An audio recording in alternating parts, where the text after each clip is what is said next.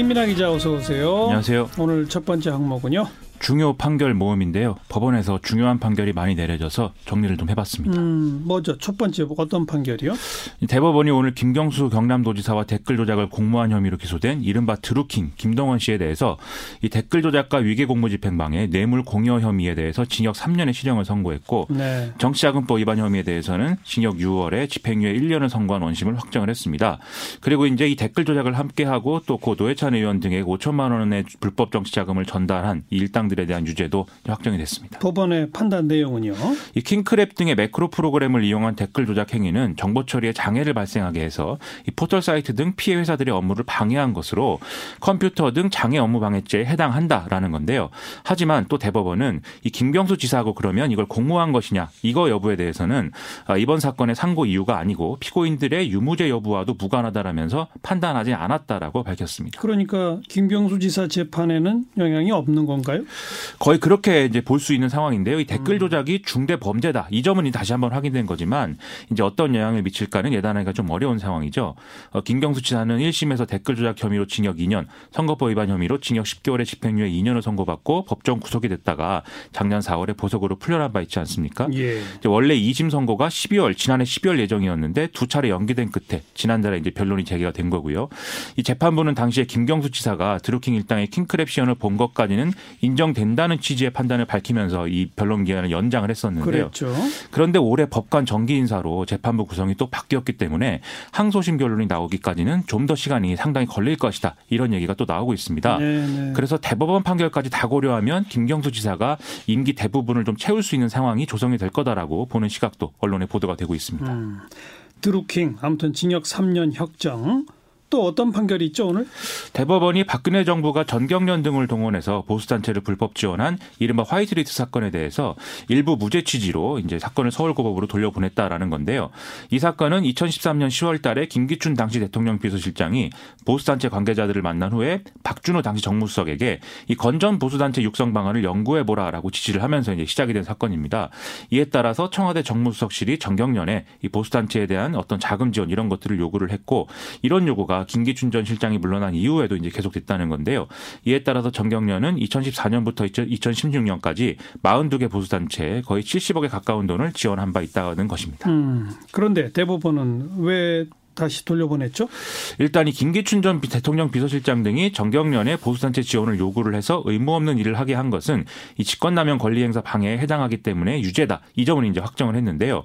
다만 전경련이 청와대로부터 불이익을 받을까 봐 두려워서 이 화이트리스트 요구를 받아들였다라는 주장에 대해서는 강요죄를 적용할 수가 없다라는 겁니다. 음흠. 이 부담감이나 뭐 압박감 이런 것이 아닌 구체적인 협박 이런 게 존재를 해야 강요죄가 인정된다라는 게 대법원의 예, 판단입니다. 그 부분적으로 유죄 부분적으로 무죄 아니냐 이거로군요. 그렇습니다. 이심 판단 다시 해라. 그렇습니다. 또 그다음 판결은요. 이 이른바 사법농단에 관련한 이제 일 심 판결도 오늘 나왔는데요. 이 현직 판사들, 신광렬, 조의연, 성창호 부장판사들에게 오늘 이제 일 심 법원이 무죄를 선고를 했습니다. 음. 이들이 했다는 행위가 통상적인 사법행정 업무 절차에 포함이 되고 일부 유출된 뭐 수사 정보도 공무상 비밀에 해당한다고 판단할 수는 없다. 이런 내용이었습니다. 음. 구체적인 판단 내용은요? 이 검찰의 기소 내용은 이들이 이른바 이제 정우 노게이트 관련 수사가 그 당시에 뭐 재판에 관련해서 판사에게 로비를 했다 이런 내용이 있었기 때문에 이게 이제 사법부로 번지는 것을 막기 위해서 법원행정처의 지시를 받고 이 영장 심사 등을 통해서 입수한 검찰 수사 상황이라든지 향후 계획 이런 것들을 수집해서 법원행정처에 보고하는 등의 어떤 수사 기밀을 유출했다 이런 거거든요. 예. 그런데 여기에 대해서 법원은 법원행정처가 검찰 수사 확대를 저지할 목적을 가지고 검찰을 압박할 방안을 마련해서 실행하기에 이르렀다고 보기는 어렵다 이렇게 판단을 했고 음. 판사들이 이렇게 기밀을 수집한 것도 임정원 전 법원행정처 차장 등의 지시를 받고 부당한 조직 보호를 위해서 이뤄진 것은 또 아니다 이렇게 이제 판단을 했습니다. 그리고 법원은 이 세 사람 사이 어떤 공모관계라든지 이런 것도 인정하지 않았고 당시에 검찰이 사건 내용을 언론에 또 적극적으로 알리고 있었다는 점에서 이것과 관련된 내용들을 기밀로 볼 수도 없다 이렇게 판단을 했습니다. 네, 사법농단 관련 판결 무죄 나온 게 이게 처음이 아니죠? 그렇습니다. 지난번에 이제 유해영 전 대법원 수석재판연구관이 대법원 재판 검토 보고서 유출 파기 혐의에 대해서 이제 일 심 무죄 선고를 받은 바 있는데요. 그런데 이번에 이제 이 현직 판사들에 대한 판결은 임정원 전 차장과 그다음에 고영한 전 법원행정처 차장, 그다음 법원행정처장 그리고 양승태 전 대법원장의 공소사실과 또 직결되는 혐의이기 때문에 여기에 대해서 무죄 판결까지 내려진 거는 연쇄적으로 또 앞으로 어떤 무죄 취지의 이런 판단들이 내릴 가능성이 크지 않느냐 이런 전망이 나오고 있습니다. 예. 그래서 내일 이제 임성근 서울고법 부장판사 재판이 있는데 여기서도 무죄 판결이 내려지면 이런 흐름은 더 커질 거다 이런 얘기가 나오고 있습니다. 내일 임성근 판사. 그렇습니다. 임성근 판사 혐의는 뭐죠? 이 박근혜 전 대통령의 명예를 훼손한 혐의로 가토 다스야 전 상케이 신문 서울지국장이 기소된 이 사건이 있는데 당시에 판결 요약문을 사전에 이 담당 판사한테 받아서 첨삭 수정한 이후에 다시 이제 보내주는 방식으로 직권을 남용했다 이런 내용이거든요. 그런데 임성근 판사는 최후 진술에서 검찰이 아니, 검찰이나 언론, 정치권 등으로부터 판사가 비판받는 것을 예방하거나 이런 상황에 적절히 대처해서 법관의 독립성을 지키는 게 자신의 주된 업무였다라면서 자신 제기된 혐의를 부인한 바 있습니다. 음, 내일 이 판결도 주목되네요. 그렇습니다. 그리고 권성동 의원 이 심 판결 있었죠 오늘? 그렇습니다. 거기도 이, 또 무죄였나요? 그렇습니다. 강원랜드 취업 청탁 혐의로 재판에 넘겨진 권성동 의원 항소심에서 무죄가 선고가 됐는데요. 권성동 의원이 부정 채용에 관련됐다는 점이 법관의 합리적 의심을 배제할 정도로 증명되지 않았다라는 거였습니다. 반면 마찬가지 혐의로 이제 재판을 받았던 염동열 의원의 경우에는 지난달 삼십 일 일 심에서 유죄가 인정된 바 있습니다. 왜 염동열 의원은 유죄고 권성동 의원은 무죄죠? 이 두 판결의 차이는 결정적으로 이 청탁 대상자로 알려진 사람들과의 어떤 관련성 이게 얼마나 증명됐느냐 여기서 이제 나온 걸로 보이는데요.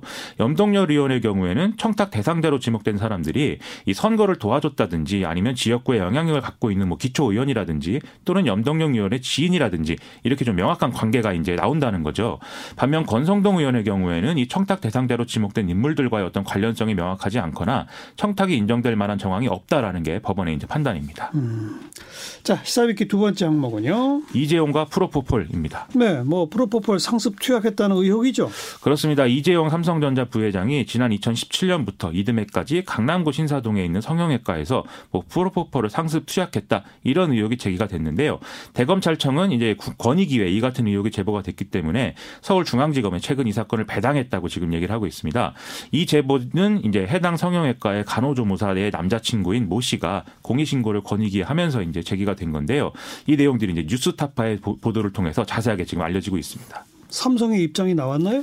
일단 이재용 부회장의 불법 투약 사실은 전혀 없다라는 게 삼성의 입장인데요. 의사의 전문적 소견에 따라서 치료를 받았고 이후에 개인적 사정 때문에 불가피하게 방문 진료를 받은 적은 있지만 이게 이제 불법은 아니다 이 주장입니다. 그리고 뉴스타파 등의 어떤 보도 내용은 다툼이 있는 관련자들의 추측과 오해, 서로에 대한 의심 등을 근거로 한 일방적 주장이다라고 했는데요. 그러면서 앞으로 검찰 수사를 통해서 진상이 명확히 밝혀지기를 바란다라고 지금 얘기를 하고 있습니다. 음. 더불어서 악의 적 허위 보도에 대해서는 책임을 물어서 민영사상 법적 대응을 검토하겠다라는 주장도 삼성은 하고 있습니다. 네, 조금 더 이건 사실관계가 밝혀져야 되겠네요. 그렇습니다. 네, 수고하셨어요. 고맙습니다. 김민아 기자였어요.